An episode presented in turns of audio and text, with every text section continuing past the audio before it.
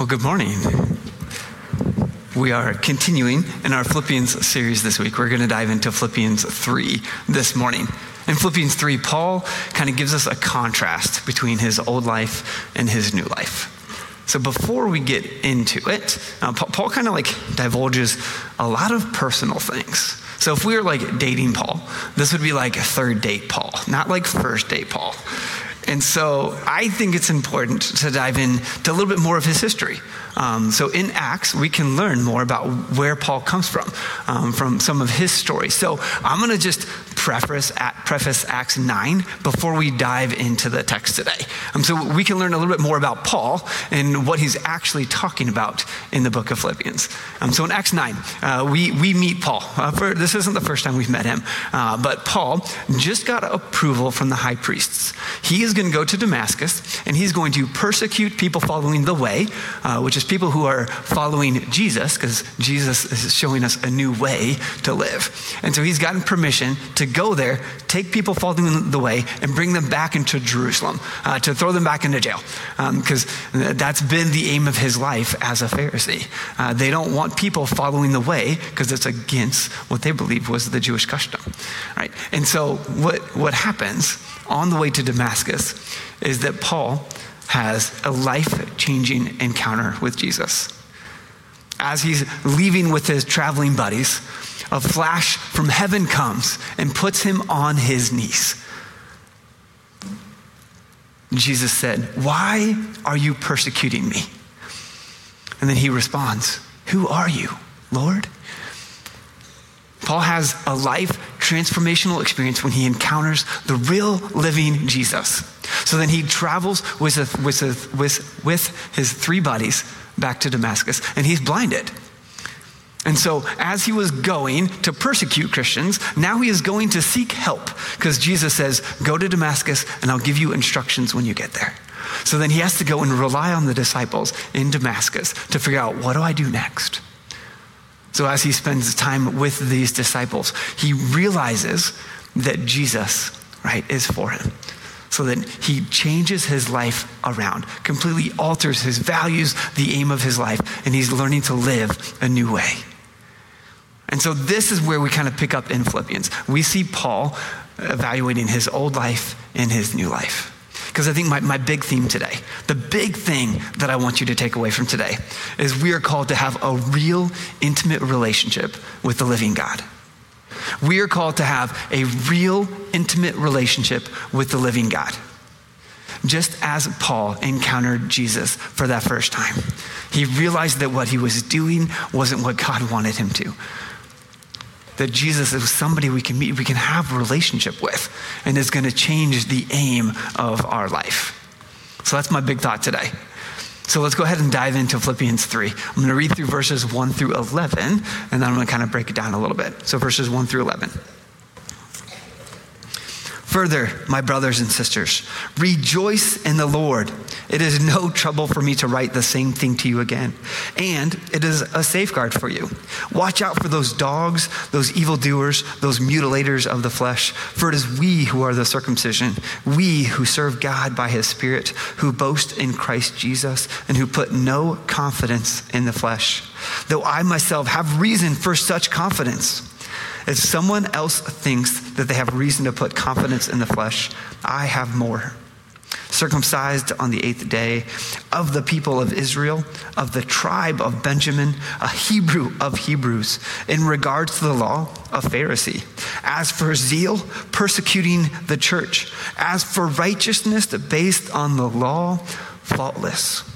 But whoever, or but whatever were gains to me, I now consider loss for the sake of Christ. What is more, I consider everything a loss because of the surpassing worth of knowing Christ Jesus my Lord, for whose sake I have lost all things. I consider them garbage, that I may gain Christ and be found in him, not having a righteousness of my own that comes from the law, but that which is through faith in Christ, the righteousness that comes from God on the basis of faith I want to know Christ. Yes, to know the power of his resurrection and participate in his suffering, becoming like him in his death, and so somehow attaining to the resurrection from the dead. Paul lays out this beautiful understanding of life before Christ and life after Christ. And I think there's a lot that we can gain in wisdom as we begin to study what Paul is encouraging us and how he's encouraging us to live. But, but before we get there, right, Philippians 3 opens up the first couple verses. There's some warning uh, that I think we need to pay attention to that kind of set up the rest of this letter. He says, Further, my brothers and sisters, rejoice. So, what I want to do, I'm going to give you three just quick thoughts, three quick nuggets that I think are helpful for understanding this letter. letter. And no matter where you're at in your faith journey, like these things are helpful. So, the first thing, as Paul says, furthermore, I say rejoice. He says, rejoice. And this has been a constant theme for Paul in all of his letters. He says, rejoice. No matter if Paul is in jail, if he's in chains, or if he's with, with his disciples, he consistently shows us what it looks like to rejoice. And I think this is an attitude that we need to incorporate in our own faith journey, no matter, no matter where we're at, no matter what you walked in here with today, no matter what your week has looked like, Paul tells us to rejoice. Maybe Sunday night you had four kids throwing up after the Super Bowl. I say it again, rejoice. Maybe you got into a, a, menial argument with your spouse this week and it set you back a day to not talk to each other. I, I say it again, rejoice. Maybe you are bringing stress home from work that affects the, the relationships of people you love.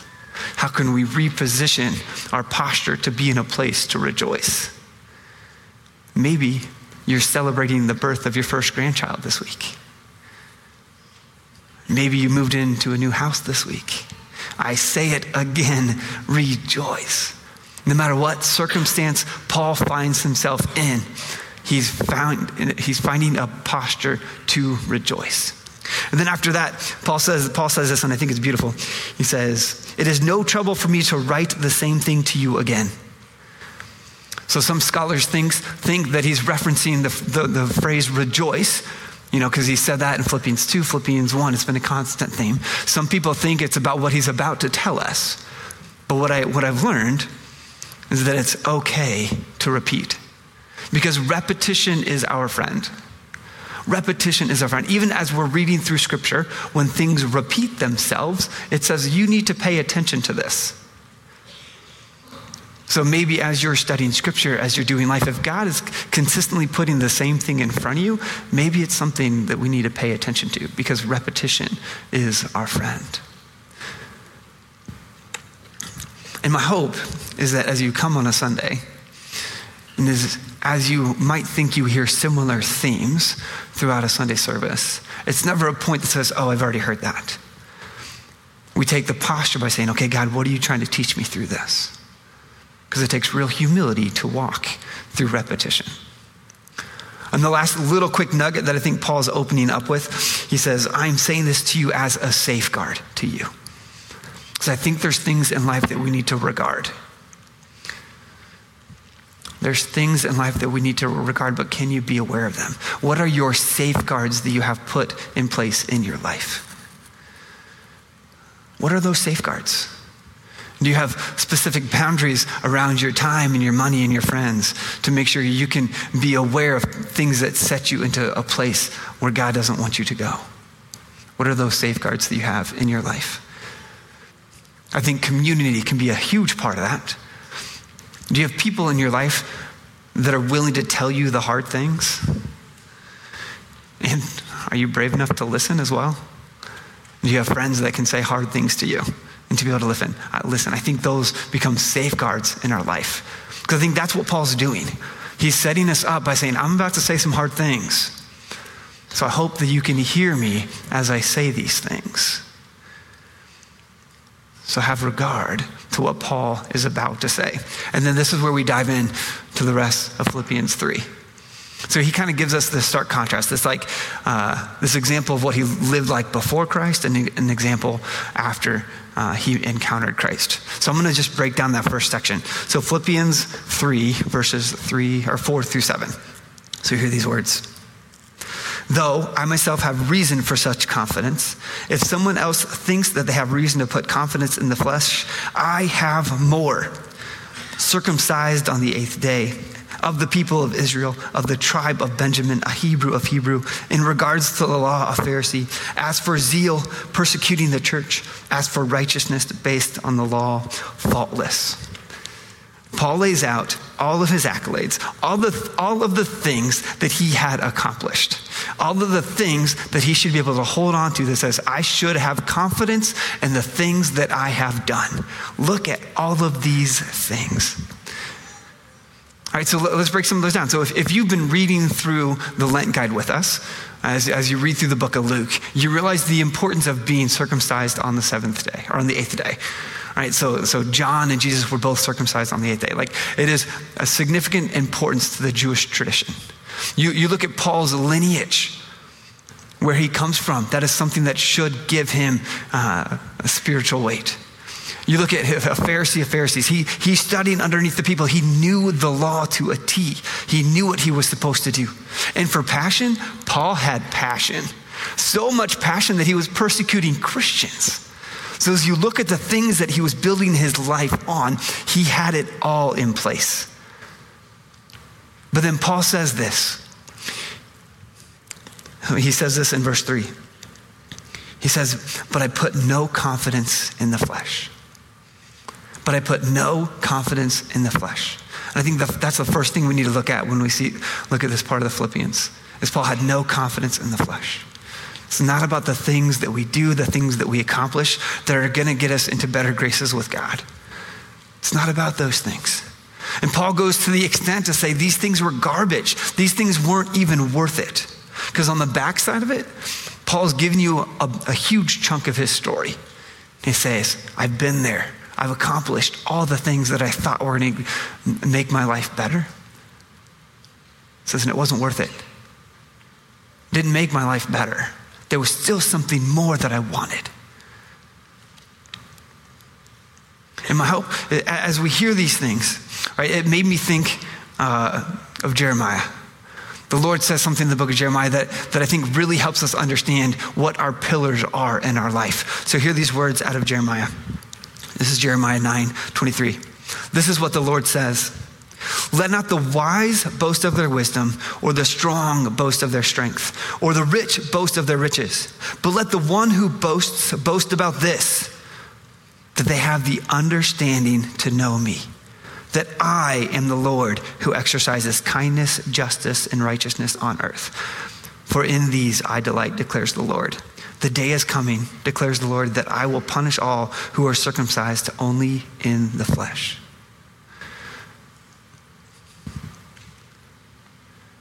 As you see those first three things, those are, those are, are things that it's easy to build our identity on.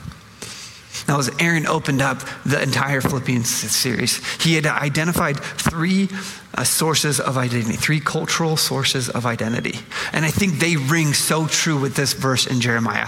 The three things that Aaron had talked about. He said, We like to build our identity on our reputation, our occupation, or our accumulation. And do you see how much that ties with the book of Jeremiah? Right? Jeremiah says, Do not boast about our wisdom, our strength, or our riches. Why is it so easy to build our identity on these things? Because they're, they're tangible things that we can try to accomplish. And Paul, Jeremiah, God keeps saying, do not build your life upon these things. So then I have to sit back and say, how? How can I begin to recognize these things? How do I begin to not build my identity on these things? So I want to give you a few questions just to sit and reflect. Maybe the Spirit's moving in, in you and already calling out some of those things in your life. So an easy way just to sit back and reflect is what are we spending our time on?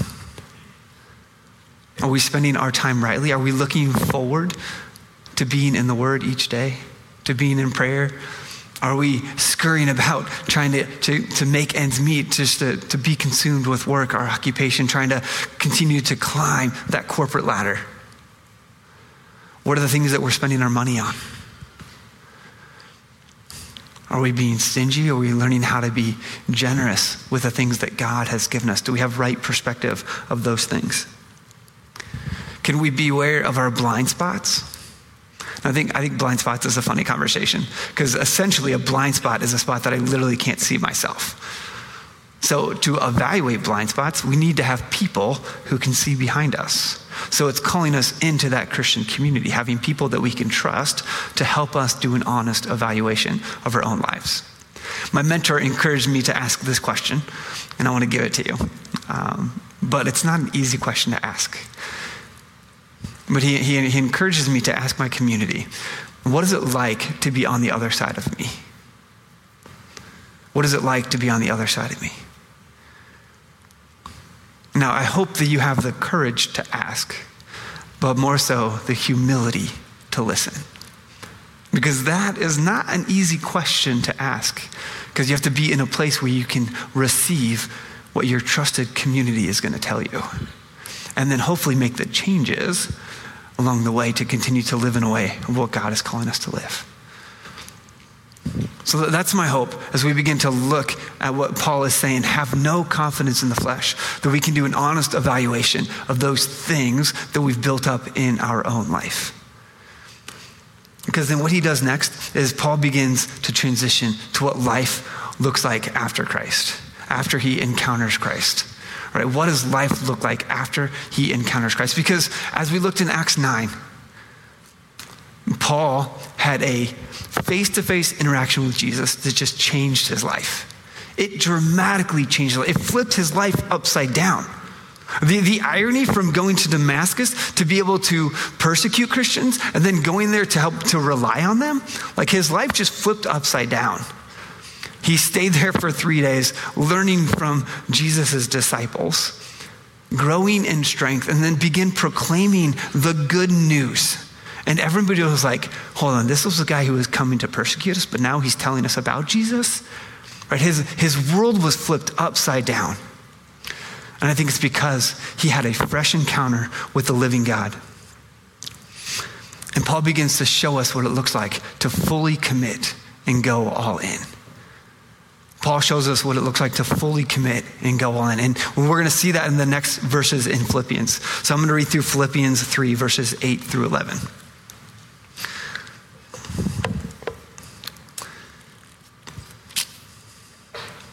What is more, I consider everything a loss because of the surpassing worth of knowing Christ Jesus my Lord, for whose sake I have lost all things. I consider them garbage that I have that I may gain Christ and be found in him, not having a righteousness of my own that comes from the law, but that which is through faith in Christ, the righteousness that comes from God on the basis of faith.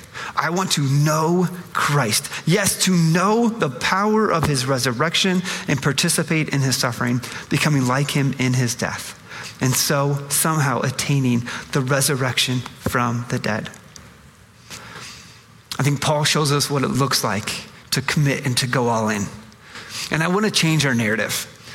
Sometimes, as, as I think about committing and go all in, that means like doing more and busying myself and trying to be consumed with more things. But Paul is showing us a different way. He says, stop worrying about comparing yourself to other people. Stop trying to compete with people to do more things. He's coming down, and I think verses 10, we'll talk about this in a second, but verses 10 is like the crux. Is what does it mean to know Christ and allow that to be the aim of our life? And as Paul's diving this, diving in, he, he gives us this beautiful example of what it looks like to live a life with Christ. He says, I want, I, my hope is that I may gain Christ and be found in him. My hope is that I might gain Christ and be found in him. So what, like, what does that actually mean? I think what Paul is trying to say is I want Christ to be so, like, I want to be absorbed into Christ. I want to, him to be so much a part of me that the way that I act mirrors the way that he acts. The way that he loves is how I love. The way that he listens is how I listen. That I may have his peace, peace, his patience, his kindness, his goodness, his faithfulness. And what I see Paul saying is not that we're trying to love better, but it's because I'm so rooted to Jesus that he is connected to the vine that those fruits continue to grow. So we're not worried about the fruit growing, but we're worried about our connection to the vine. We're worried about being so connected with Christ that fruit is going to continue to multiply. He's saying that's what it looks like to be absorbed, to be able to be found in Christ. Because then I think he says, the, the, crux of this is verse 10 says, Because I want to know Christ. I want to know Christ. And I think this moves from just a merely academic experience of just knowing facts about Jesus to a relational experience, a relational exchange. That Christ is somebody that we can learn, that we can have conversations, we can pray to, that we can be in relationship with. I think that's what Paul is calling us into to know Christ. Because when we begin to know somebody, we begin to grow in intimacy. We begin to understand more of who he is. So, what does it mean to know someone fully? What does it mean to be able to grow in that intimacy with somebody else? I think we begin to reflect Jesus in our own life. When I was earlier in my faith journey, this was something that was really hard for me to understand. Because what I was trying to do was mimic what I saw other Christian leaders around me do. So I was trying to do all the things that they did. They were joining prayer teams, so I joined a prayer team. They were in small groups, so I joined four small groups. They were a part of all the things, so I kept trying to do those things. But I realized the thing that I wasn't doing was my own personal relationship with Jesus. I was trying to climb the spiritual ladder to get closer and closer by doing all these things without accepting that gift of grace that God had, had given me. I was carrying around all this garbage with me. But sometimes we got to let go of the garbage to receive the gift. And that's what God is calling us into. So, what does it mean to know Christ? I think simply this we, must be able to accept Jesus as our Lord. To accept Jesus as our Lord. And what does that mean? We allow Him to be Lord of our life, not the things that we've built our identity on. We allow Him to be sovereign in our life. So we accept Jesus as our Savior. We recognize maybe there's something in our life that we put misplaced trust and confidence in that we need to knock down a little bit and allow Jesus to be that then we need to believe in Jesus. We need to recognize that he is who he says he is, that he wants a relationship with us. Not being skeptical and critical when we're reading through scripture and saying, How did he walk on the water? Did he really do that or was it just really shallow? We believe that he is who he says he is. And that's going to lead us to a place of confession, to be able to confess our sins before God. Romans 3:23 says, "For all have sinned and fallen short to the glory of God." And this leads us to our knees as Paul, as he encountered the living God, fell to his knees and he said, God, who, who are you, Lord? There's a moment of confession to be able to pronounce the name of Jesus that God is calling us to. Now, if you're here for our Ash Wednesday service, it was a beautiful moment of just corporate confession that we were able to be a part of. And I think that is a continual practice that we can do in our own life. And so, what does it mean to know Christ? It means to continue to grow in our relationship with Jesus, not as just factual, but as relational. Now, today, if you've, if you've never given your life to Christ, today is just, it's such a great day to do that. Seeing how Paul's life completely transformed, he offers us that same gift. And maybe you've been walking in your faith journey for a while. So, what I want to do is leave us, leave us with two reflection questions on things to evaluate our own life to make sure that we are aligning ourselves in the way that Paul is calling us to. So, so think about these two. These are on the bottom of your note guide. Where have I misplaced my confidence? Where have you misplaced your confidence? As, we, we look through that first section of all of Paul's accolades, the things that he's accomplished. Maybe the Spirit is telling you there's something that's out of line that maybe we need to adjust, maybe we need to take a deeper look at. And then, how can I pursue a real relationship with the living God? How can I pursue a real relationship with the living God? This means that it's reciprocal. right? This means that we can spend time reading and praying and listening for what God has for us because God is living. He is, trying, he is here. He's trying to tell us something, right? His spirit moves amongst us. So, how can I continue to pursue a real relationship with the living God? So, what I want to do is I'm going to pray for us, and the worship band is going to close us out today. So, God, thank you for today. Thank you for allowing us to hear from your word. I pray above everything, God, that your, your word is clear and crisp. I, I trust that your spirit is here and moving. Your, your spirit is showing us things. So I pray that we don't leave here with just, with just hearing your word, but we can heed your word as we go. That we can, we can trust in your transformational power, that you can do crazy, dramatic things in our life, just like with Paul. I, I pray that you give us the humility to listen for what you're trying to tell us, tell us and then to respond as we leave. So, God, we're so thankful for who you are and the examples that you set before us, God. And I pray that you give us the courage uh, to keep pressing in as we go. So, God, I thank you for all this in your name. Amen.